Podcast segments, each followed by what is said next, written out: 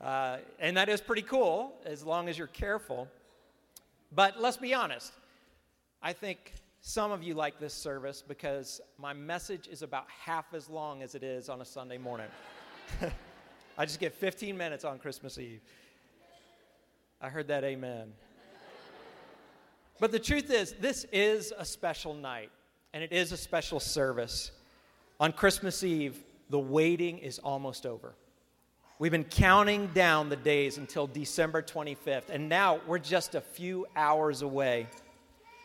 Sometimes we use the word Advent when we talk about the Christmas season, and that's a good word because Advent simply means coming or arrival. So, in this season, we wait for the coming or arrival of Christmas, but we're not just waiting for a holiday, we're waiting for a person. We wait for the coming of Jesus. A little over 2,000 years ago, that's exactly what God's people were doing. They were waiting, waiting for the Messiah. Now, God had promised that a Messiah would come, but as the centuries went by, it became harder and harder to wait. You see, before Jesus was born, life was very tough for the Jews. There was a prophet named Isaiah who lived in a very dark time for the nation of Israel. It was a time when huge empires like the Assyrians and the Babylonians brought death and destruction and captivity. And God's people cried out for help. They were asking for someone to save them. And that's when Isaiah spoke about a promise a promise that God would rescue his people from that darkness.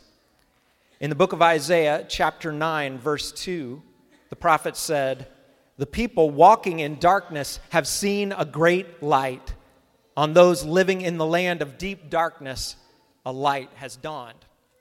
Now, if you were a Jew living at that time, these words would have gotten your attention. You would have been like, okay, Isaiah, keep talking. Tell us about this light. And then a few verses later, he says this For unto you a child is born to us a son is given, and the government will be on his shoulders, and he will be called Wonderful Counselor, Mighty God, Everlasting Father, Prince of Peace. Of the greatness of his government and peace, there will be no end. He will reign on David's throne and over his kingdom, establishing and upholding it with justice and righteousness from that time on and forever.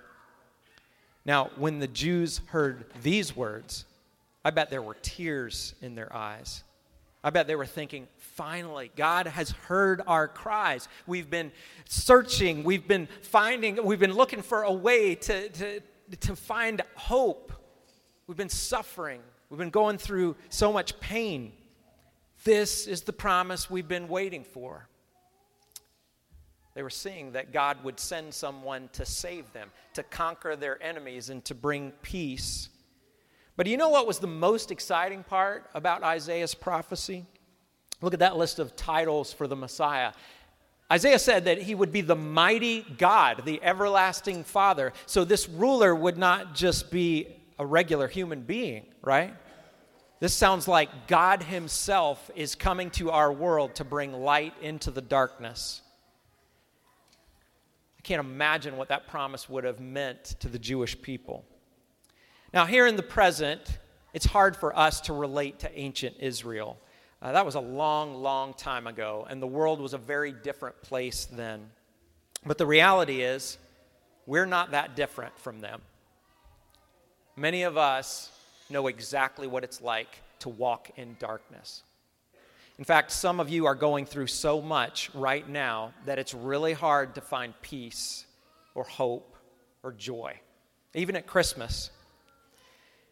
You know, I think back to Christmas when I was a kid. Everything seemed so simple then.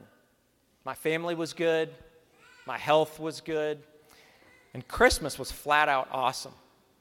I loved Christmas Eve service and family get togethers and food and the presents. Back then, I feel like I was happy a lot of the time because really my life wasn't that hard. Over the years, though, life has gotten more complicated. I'm still very blessed, no doubt about it. But these days, I've learned from experience that uh, life can be very difficult. Over the past two to three years, I've seen challenges like I've never seen before. And at the risk of sharing too much, I can honestly say that I have found myself crying out to God for help. And maybe that's not where you are tonight. Maybe you're in a very good place. And if so, thank God for that. But I've been in ministry long enough to know there is pain in this room tonight. There's disappointment, there is deep regret, there's fear. You've been waiting for God to come through for you, but so far, He hasn't answered your prayers. And that is a tough, tough place to be. And even though tonight is a happy night, I just want to acknowledge that pain. Sometimes this life can feel like you're stuck in a dark pit. Aren't you glad you came to the Christmas Eve service? well, don't leave yet because it does get better. After the days of Isaiah, 700 years went by, and the Jews were still waiting to see that promise fulfilled. The Messiah still hadn't come. But finally, we get to Luke chapter 2. We get to that manger in Bethlehem. Jesus, the newborn king, had come. We've heard that story from Luke chapter 2. We heard it just a few minutes ago, and Linus was right. That is what Christmas is all about. It's about the baby who wasn't just a baby, he's the wonderful counselor, the mighty God, the everlasting Father, the Prince of Peace. But think about this back when Jesus was a baby, do you think people looked at him and they knew right away that he was the fulfillment of God's promise? Well, if we read a little further in Luke 2, we see one person who did understand exactly who Jesus was. I want to pick up the story in verse 25 of Luke 2. It says, Now there was a man in Jerusalem called Simeon who was righteous and devout. He was waiting for the consolation of Israel and the Holy Spirit was on him. Simeon was an old man, possibly a priest. He was very familiar with Isaiah's prophecy. He also would have known other prophecies about the Messiah. And like the rest of Israel, Simeon was waiting. Waiting. But one day, the Spirit of God gave Simeon some very exciting news. Verse 26 says, it had been revealed to him by the Holy Spirit that he would not die before he had seen the Lord's Messiah. So that meant the Jewish people would not have to wait another 700 years. The Messiah would be coming very soon. And this was easily the best news that Simeon had ever heard. And from that time on, Simeon took special notice of every baby boy that was brought to the temple to be dedicated. He would ask himself, Is he the one? Is he the one? But every time the answer was no, until finally a young couple named Joseph and Mary walked in with their baby boy. Now, God made sure that Simeon wasn't going to miss this. It says in verse 27 moved by the Spirit, Simeon went into the temple courts. And when the parents brought in the child Jesus to do for him what the custom of the law required, Simeon took him into his arms and praised God, saying, Sovereign Lord, as you have promised, you may now dismiss your servant in peace. For my eyes have seen your salvation, which you have prepared in the sight of all nations, a light for revelation to the Gentiles and the glory of your people Israel. This is such a beautiful moment. Can you picture this? Here comes this old man shuffling across the temple floor, and he approaches Mary and Joseph, and somehow he knows. And Mary and Joseph know that he knows, so they allow him to hold their baby, take him into his arms, and he sings this song of praise to God. I wouldn't be surprised if he just started crying right there because Simeon was seeing the fulfillment of a great promise. And he basically says, Lord, I can die happy now. Uh, you may dismiss your servant in peace. I was right to put my hope in you. You are faithful. You have kept your promise. Simeon found true joy, he found real peace. And he found those things in Jesus. But you know what's interesting to me? There is so much that Simeon didn't get to see. He didn't get to see Jesus grow into adulthood. He didn't get to hear his amazing teaching. He didn't get to see his miracles or his sacrifice on the cross or his resurrection from the dead. Those things wouldn't happen for years. Salvation had not yet been fully accomplished, but salvation had come. Simeon didn't need to see those events that were still in the future. He could see by faith. God had proven his faithfulness. He kept his promise. And because of that, Simeon was content to trust in God. You know, uh, our position today is a lot like Simeon. God calls us to put our faith in him. And we can do that because he's proven that he's faithful. He does keep his promises. He sent the Messiah just like he said he would. So, for just a moment, I want to speak to any of you who may feel like you're stuck in that dark pit. And it could be that you dug that hole yourself, but maybe not. You may be struggling because of things that were totally beyond your control. But either way, whether you brought that darkness into your own life or you had nothing to do with it, it doesn't matter. God's promise is for you. Jesus has come, and he really does offer peace and joy I've learned something over the past few years. It's a truth that is so good for me to remember. With Jesus, life is never a pit, but you may go through a tunnel. God hasn't promised us a life without pain, but when you have a relationship with Jesus, He does promise to be right there with you as you go through the pain. And whatever you're dealing with, whether you're facing depression, or anxiety or grief. Or maybe your family is blowing up right now. Or you're looking at a scary diagnosis for you or someone you love. Or you're just reeling because you've been hurt by someone you thought you could trust. Or, or maybe you're full of guilt and shame because you know you've made some terrible choices.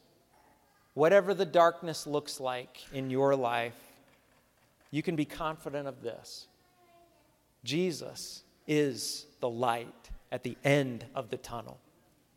That's not just a saying. I'm not being figurative. Jesus really is the one who brings light to our darkness. In the Gospel of John, chapter 1, John is talking about Jesus, and he says, In him was life, and that life was the light of all mankind. The light shines in the darkness, and the darkness has not overcome it. In the same way that the Jews had to hold on to God's promise, we need to hold on to his promise today. No darkness in this world is stronger than the light of Jesus. His light wins every time. So, whenever you find yourself in a tunnel, here's what you got to do you got to look to Jesus and follow the light that leads you home. Throughout December, we've been talking about this idea of home here at Plum Creek. And we've said the true definition of being home is to be in the presence of God, to find our significance in Him, to be completely at peace and completely satisfied forever and ever.